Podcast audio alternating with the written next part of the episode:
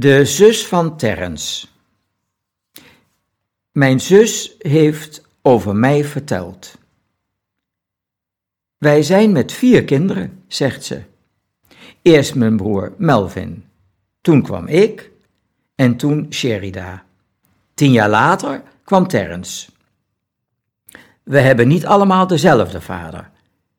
Terrence vader noemden wij oom Roy. Mijn eigen vader is overleden, zegt mijn zus. Voor oom Roy was Terrence zijn eerste kind. Wij waren heel hecht met hem. Later zijn mijn ouders toch uit elkaar gegaan.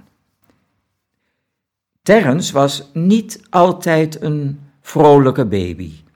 Hij moest vaak huilen. Op foto's staat hij wel altijd lachend, heel schattig en heel knap. Bij Dikketje Dap, de peuterzaal, kwamen ze erachter dat hij een beperking had. Dat hij achterliep in zijn ontwikkeling. Ik was 13, 14, 15 jaar en lette daar niet op. Nu noemen ze dat verstandelijk beperkt. Vroeger heette dat anders. Ik weet niet meer hoe. Voor mij was en is Terrence helemaal normaal, vertelt mijn zus. Ik heb nooit aan mijn moeder gezien dat ze er moeite mee had dat Terrence anders is. Ook oom Roy niet. Wij deden daar allemaal heel normaal over. Terrence is wat later gaan praten.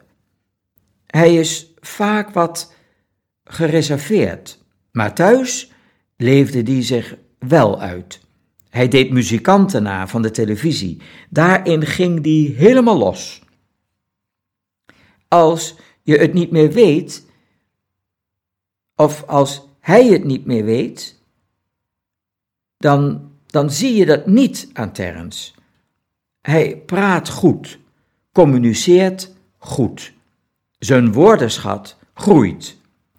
En hij gaat graag koninklijk gekleed. Dat is uh, typisch Surinaams. Je moet er netjes uitzien.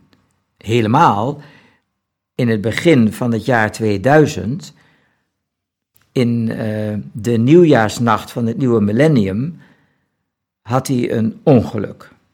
Daar was ik wel erg verdrietig van. Hij had ernstige brandwonden, maar hij was ook heel sterk. Hij moet twaalf zijn geweest toen het gebeurde.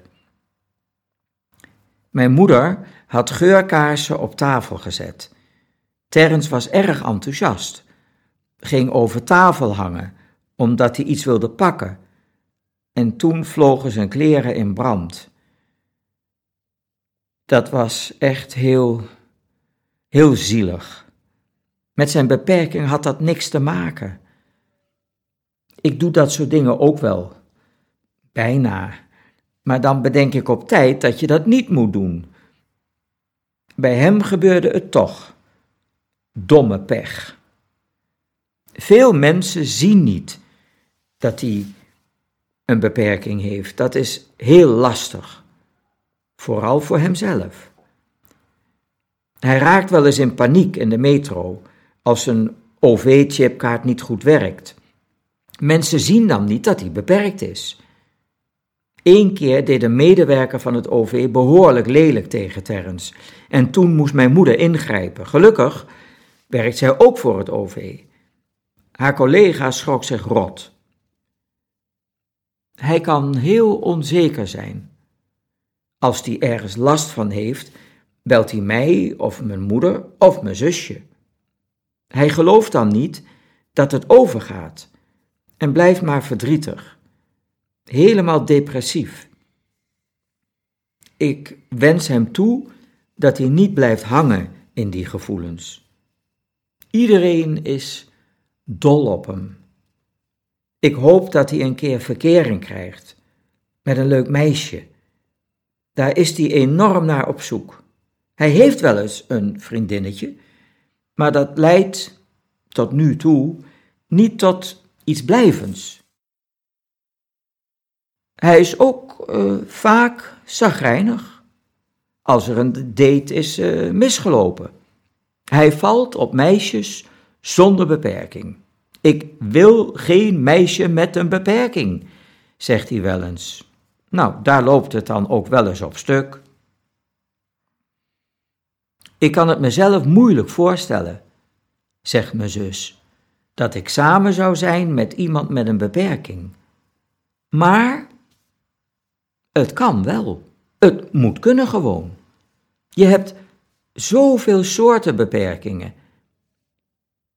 Terence is een prachtige man. Hij komt vast wel iemand tegen die bij hem past, zegt mijn zus.